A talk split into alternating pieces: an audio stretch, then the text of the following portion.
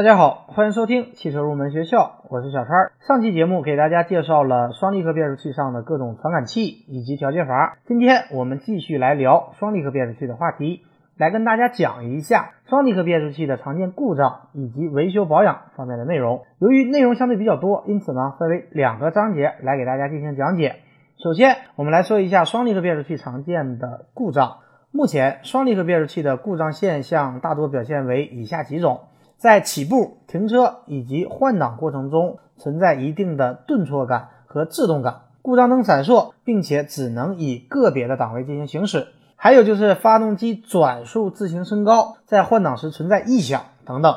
这里呢，咱们也一起来回顾一下之前大众召回 DSG 变速器的情况。召回的原因是由于油液温度传感器可能向控制单元发送错误的温度信号，在极个别的情况下，可能导致控制单元启动变速箱保护模式，暂时中断动力的输出，影响行车的安全。故障发生时，仪表板上的档位指示灯会闪烁，同时刹车踏板指示灯会亮起。厂家采取的方案是免费维修、更新变速箱控制单元程序，来消除安全隐患。而大众最近一次关于双离合变速器的召回是在今年一九年的五月份。召回的原因是由于特定供应商一定时间内生产的变速器机电单元上壳体固定蓄压器的螺纹在使用中可能开裂，并且引起油压下降，造成离合器不耦合，导致车辆失去驱动力。召回的措施呢是更换改进以后的上壳体维修套件。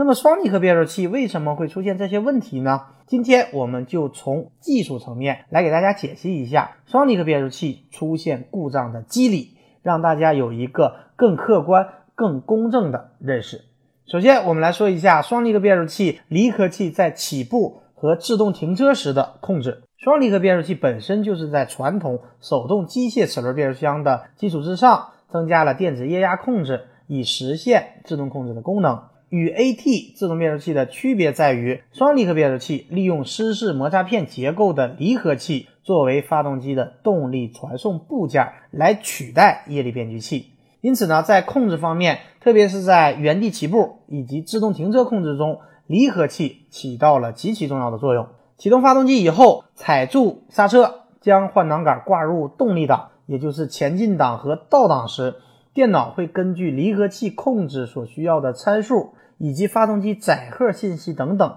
来计算并设定出离合器待传递扭矩所需要的工作压力。其实，在整个控制过程中，离合器需要完成两次充油的过程。第一次完成的是预充油，即完成基础压力的供给过程。此时，离合器并没有真正的结合，而是处于半结合的状态。第二次充油完成的是时间控制，即快速充油。这时离合器才真正接近完成了结合过程，但是由于施加了制动力以及车速为零的原因，如果此时离合器无滑转的结合，将会导致发动机立即熄火。因此呢，离合器完成第二次充油的瞬间，又回到了第一次充油的状态，为下一步的起步做好准备。当松开制动而未加速时，离合器传递的扭矩足以使车辆有一个爬行的过程。此时呢，离合器处于微量打滑状态，车辆行驶后就进入到彻底无滑转的结合状态。而制动停车的过程中，离合器也是由完全结合到微量打滑结合，再到完全打滑的状态。根据湿式离合器的工作特点，我们也不难看出，离合器的工作过程在整个起步和制动停车控制上的要求是最高的。这也可以解释为什么之前双离合变速器在拥堵城市中出现问题的概率比较高。在道路拥挤的城市里使用时，走走停停，变速器会频繁的进行档位的切换，使得湿式双离合频繁的结合和分离，并形成不同的摩擦过程，从而导致变速箱的油液温度急剧升高。在极端的情况下，电脑便启动了一些备用的程序，所以就会导致一些故障现象的出现。对于双离合变速器，要既保证安全控制，也要保证舒适性控制。在安全控制方面，对离合器的要求是：首先，原地挂档不能让发动机熄火；其次，紧急制动停车时更不能够让发动机熄火。而在舒适性方面，要求离合器在结合和分离的过程中不能够出现冲击、耸动和颤抖。但是随着我们双离合变速器的不断的使用，变速器的某些控制参数也会发生变化，比方说摩擦系数的变化，再比方说机械元件在磨损过程中磨损程度的变化等等。一旦这些参数发生变化，双离合将会将安全控制放在首位，这就可能导致舒适性控制方面变差，因此带来的可能就是一些品质性方面的下降，比方说换挡冲击和抖动等等。说过了双离合变速器起步、自动停车时的控制，然后我们再来说一下离合器在换挡中的控制。双离合变速器的换挡控制包括两个部分：双离合的切换控制以及换挡波叉的切换控制。总体来讲，离合器的切换控制是最重要的，因为两个离合器各负责一个输入轴上的动力传递，而每一个输入轴上又要完成不同档位的切换。变速器在执行换挡时完成的主要就是两个离合器之间的自由切换控制，而且两个离合器在切换控制时采用的是叠加控制，也叫重叠控制。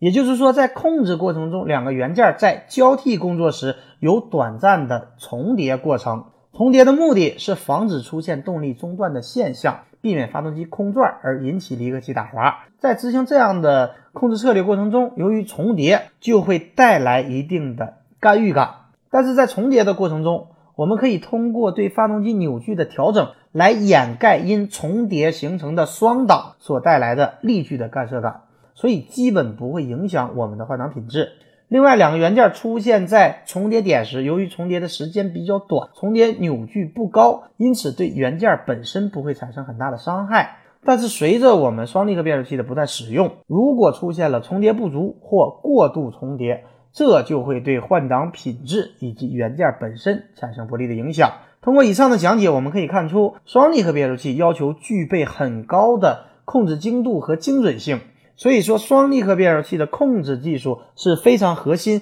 和关键的技术。总结来讲，无论是离合器的起步控制、自动停车控制，还是相互的切换控制，都会导致湿式离合器温度的升高，这直接会影响到对离合器的控制。因此呢，非常有必要对离合器采取温度控制。比方说，离合器的冷却控制、离合器的过载保护控制、离合器的安全切断控制等功能，它必须时时刻刻做好准备，以便对整个变速器及离合器起到保护的作用。提到双离合变速器，大家可能总听别人讲双离合变速器低速有顿挫感。下面我们就来说一下双离合变速器为什么会有顿挫。双离合变速箱低速顿挫主要有两个原因，第一个原因是变速箱低档位的齿比差大。开过手动挡的人都知道，从一档到二档会有一些顿挫感，这是由于变速箱档位齿比变化较大导致的。对于 AT 变速箱来说，由于有液力变矩器的缓冲，所以换挡顿挫感相对较小。而双离合变速器它没有液力变矩器的缓冲，只能靠延长两组离合器的半联动状态缓和这种顿挫。但是考虑到离合器摩擦片的寿命和发热情况。这种半联动不可能很长，因此呢，在汽车起步及加速时会表现出一定的顿挫感。